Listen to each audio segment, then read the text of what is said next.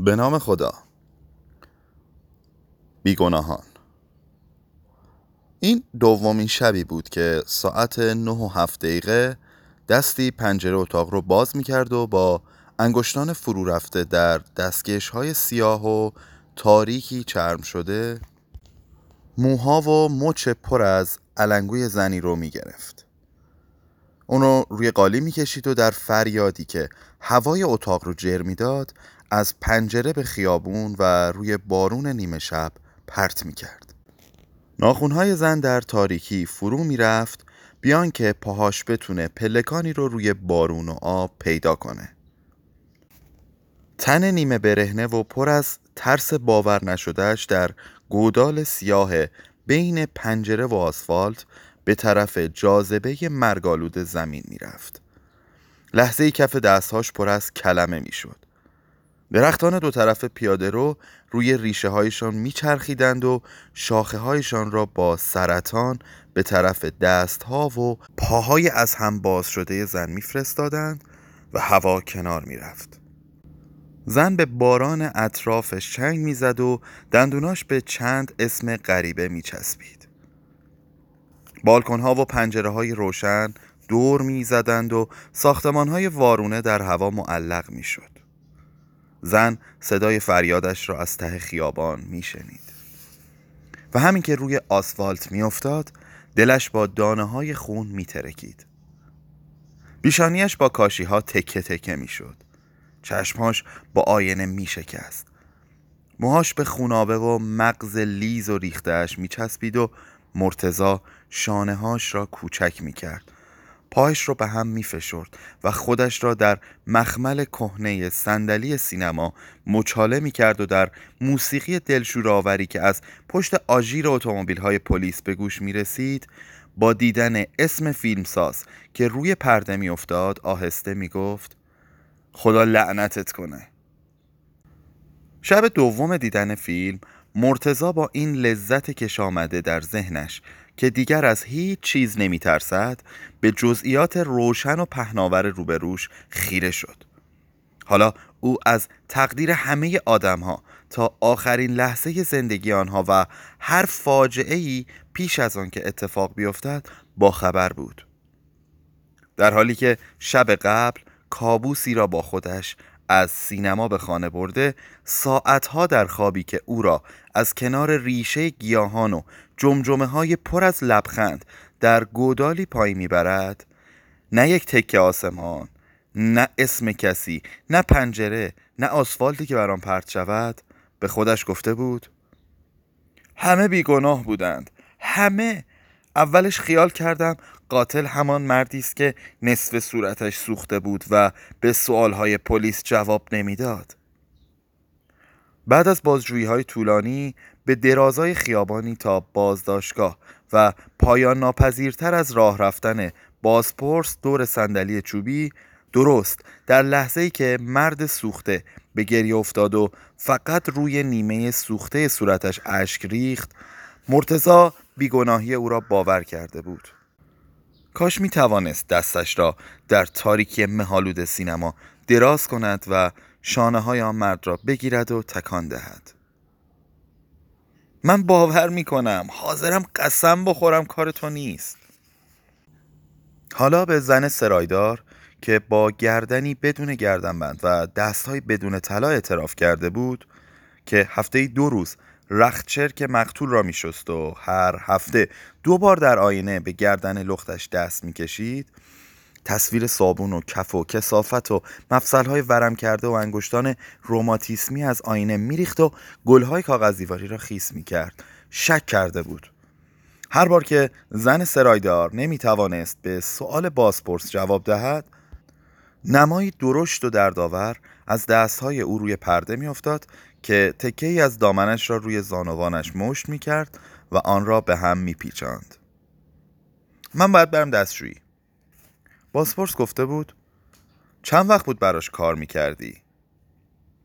کار نمی‌کردم، فقط لباساشو می‌شستم. من باید برم. چقدر بهت پول میداد؟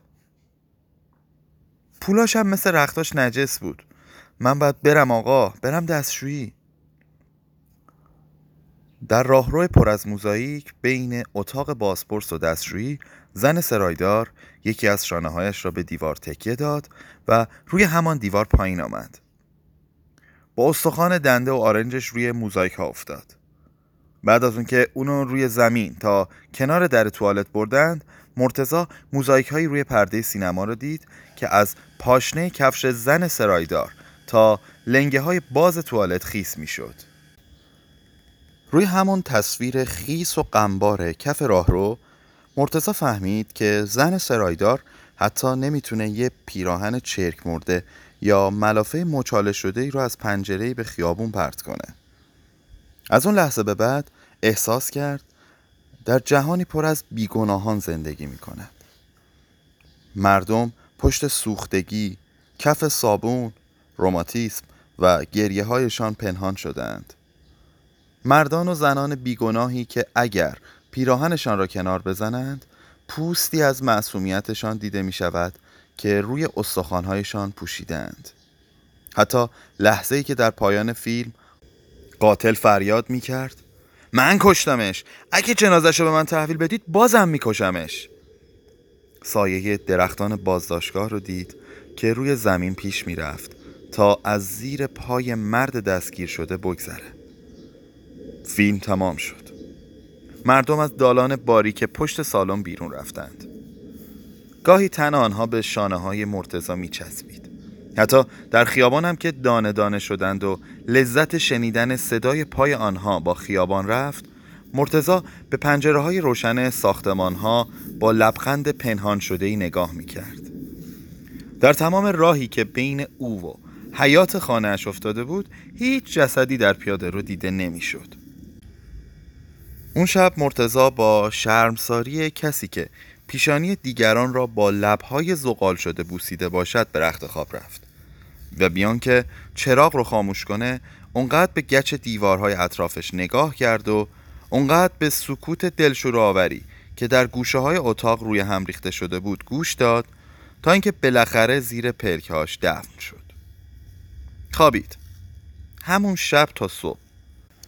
سینماها یک تاریک رو نمایش دادند که مستطیل سفید و جزام گرفته ای رو پوسته پوسته می کرد و ارواح مردان و زنانی که سالها روی پرده های سفید مرده بودند، صندلی به صندلی روی صندلی ها راه می رفتند و هر بار که یکی از آنها بار دیگر می مرد، دیگران برایش کف می زدند. مرتضی در سرتاسر روز بعد سعی کرد خوابهای دیشبش رو به یاد نیاورد. خواب دیده بود از درختی نوارهای فیلم آویزان است و او آن را دور گردن مردانی که نیمی از صورتشان سوخته بود میپیچد و صندلی‌های زیر پاهایشان را با لگد کنار میزند. این بود که شب بعد باز هم به دیدن همان فیلم رفت. بیگناهان در ذرات پراکنده نوری به رنگ صبح شناور بودند و از سوراخ ته سالن به طرف پرده می رفتند و آنجا گریه ها و ادرارشان بند نمی آمد. بعد از باز شدن چشم های زن سرایدار کنار دیوار دستشویی و شرم خیسی که به جورابش چسبیده بود، وقتی که خانومی در ردیف پشت مرتضی گفت کثافت خودشو زده به موش مردگی، مرتضی سرشو برگردوند و آهسته گفت اصلا اینطور نیست. مردی که کنار خانم نشسته بود گفت چی؟ اون کسی رو نکشته، قاتل یکی دیگه است. حرف نزن آقا. باشه ولی خانومتون. روی پرده برای زن سرایدار لیوانی پر از آب آورده بودند. خانوم من چی؟ کنترلچی سینما چراغ قوه‌اش رو روشن کرد. مرتضی گفت خانومتون اشتباه میکنه. یه نفر داد زد خاموش کن. مرد گفت خفه شو مردی که. مرتضی گفت باشه من خفه میشم، ولی خانومتون به اون بدبخت فحش داد. زن سرایدار را دوباره به اتاق بازپرسی میبرند. داد که داد، به تو چه؟ خانوم گفت کدوم بدبخت؟ شما بهش گفتین کثافت مگه نگفتین؟ حالا مرتضی پشت به پرده ایستاده. نوک انگشتش به طرف چهار انگشت زن سرایدار بود که سیاه شده بود و همان انگشتان سیاه شده روماتیسمی را به مقوای انگشت نگاری می‌مالید. کنترلچی روی دنباله چراغش مرتضی را پیدا کرد. بازپرس چیزی گفت که در همهمه سینما شنیده نشد. بشین بابا، آقا بشین. مرتضی نشست. کنترلچی گفت بیا بیرون. مرتضی گفت چرا؟ گفتم بیا بیرون. مرتضی گفت آخه چرا؟ اینا دارن مف میگن. من بیام بیرون؟ مرد به خانومش گفت شیطون میگه همچین بزنمش. مرتضی سرشو برگردون. بزنی؟ منو؟ بعد از تکان خوردن هوا و صدای یک دست، دهان مرتضی پر از خونی شد که از لثه و دندانش بیرون زده بود. زنی جیغ کشید. پرده سینما به طرف دیوارها رفت. سیاهی سالن از بالکن ریخت و مرتضی با نگاه فراموش شده‌ای روی دسته صندلی‌اش افتاد. صورتش روی تاریکی که حالا زمخت شده بود پایین آمد. از اطرافش صدای دویدن مردم و تا شدن صندلی‌ها به گوش می‌رسید و او بدون باز شدن پنجره‌ای با پیشانی به طرف کف سالن رفت. پوست صورتش به مشتی پوست خیس تخمه چسبید. مرد صورت زخمی بر پلکان دادگستری ایستاده بود و به تاریکی سالن نگاه می‌کرد و با هر دو گونه‌اش اشک می‌ریخت. زن سرایدار چشمایش را با آرنج ماسیدهش پوشانده بود. نگاه مرتضی کنار پایه های صندلی سینما افتاده بود. یکی از چشماش باز نمی شد. همان چشمی که به کف سیمانی سالن چسبیده بود و تمام بیگناهان از آن رفته بودند. چراغ‌های سالن روشن شد.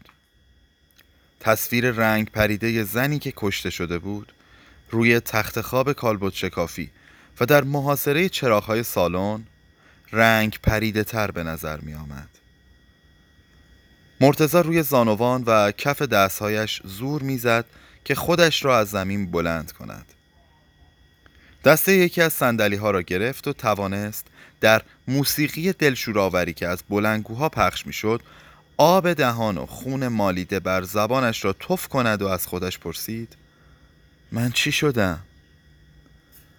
تازه داشت سوزش دهان و دردی که یکی از چشماش را بسته بود پیدا می کرد و زبانش رو روی زخم لثه‌اش می‌کشید که از سالن بیرونش بردند. صبح روز بعد اون خودشو دید که با چشمی تنگ شده و نوار چسبی که از گوشه لب‌ها تا شقیقه‌اش رفته بود در آینه اتاقش ایستاده و مرد صورت زخمی با صورتی بدون زخم به شیشه آینه مشت می‌زند. مرتضی نیمروخش را به آینه چسبوند.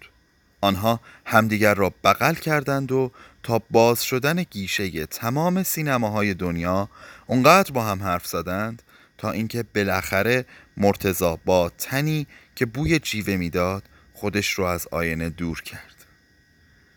پیراهن سفیدش با لکه های خشک خون از شانه تخت خواب آویزان بود. آن را برداشت و بو کرد. این بوی خون نیست. پس چیه؟ تنهایی؟ با همون پیراهن تا لگنچه دستشویی رفت و با دستهای زن سرایدار پیراهن را شست. بیرون باران ماتم زده‌ای می‌بارید. مرتضی هرچه بیشتر می‌شست، سفیدی پیراهن کم رنگتر و لکه‌های خون شفافتر می‌شد و صدای آب در لگنچه نمی‌گذاشت که او باران را بشنود. دستاش در آب پیر شده بود و روماتیسم یخ کرده و بدون دردی از مفصل انگشتاش میگذشت. پیراهن را چلاند و با اتو خشکش کرد. پوشید و به احترام بارانی که میبارید بدون چتر بیرون زد. کوچه او را به طرف سیگار فروشی برد. دود تلخی که از کوچه به خیابان پیچید. برای اینکه شانهش به کسی نخورد بیرون از پیاده رو کنار لجن جوی خیابان راه رفت. شاید هم برای اینکه اجسادی را که از پنجره‌ها روی آسفالت نمی‌افتاد لگد نکند. ویترین مغازه‌ها تصویر درشتی از مرتضی را شیشه به شیشه راه می‌بردند. خونی که قطره قطره در رگ‌هایش راه باز می‌کرد، ضربان قلب او را به طرف مچ پاهایش می‌برد. گاهی مرتضی با یک دست مچ دست دیگرش را می‌گرفت، ضربان قلبش را مش می‌کرد و آن را یکی یکی می‌شمرد. باران دست مرتضی را گرفته بود و او را به سینما می‌برد. فردی که بلیط‌ها را پاره می‌کرد گفت: کجا؟ یعنی چی کجا؟ یه دقیقه صبر کن. رفت و با مدیر سینما برگشت. بازم میخوای شر بپا کنی؟ چه شری؟ من میخوام؟ نه. عده‌ای دور و بر آنها جمع شدند. برو یه سینمای دیگه. این فیلمو جاهای دیگه هم نشون میدن. مرتضی نیمرخش رو به مدیر سینما نشون داد و گفت: ولی تو سینمای شما بود که منو زدن، نگاه کنین. خیال میکنی اون یارو که تو رو زده حالا توی سالن نشسته؟ نه. پس اومدی که چی؟ اومدم همون اول فیلم به مردم بگم که قاتل کیه. ببین بچه، تو حسابی زده به سرت. و توی صورت مرتضی لبخند زد، لبخندی بدون مهربانی که فقط به درد آگهی‌های خمیردندان می‌خورد. مرتضی برای اینکه از سردر و پاگرد سینما وارد خیابان شود، بلیتش را جر داد و تکه‌های آن را روی چلوگل پیاده رو ول کرد و کنار مردم شانه به شانه دیوار رفت. خیلی زود خیابان از مرتضی خالی شد. موسیقی دلشوراور باران و بوق اتومبیل‌ها و رفت و آمد مردم آنقدر ادامه یافت تا اینکه باز هم پشت لکه‌های سرخ پیراهنش مرتضی لاغر با موهای ریخته روی گوش‌هایش، چشم‌های غمگین و تنگ و ترکمنی، گونه‌های استخوانی و سرمازده و زخم و مردگی بدون نوارچسب صورتش پیدایش شد. روبروی گیشه و مردم توی صف کنار پیاده رو نشست. مقوای بزرگی را به سینه‌اش تکیه داده بود که روی آن اسم بیگناهان نوشته شده بود و قاتل لاهیجان، خرداد 1373.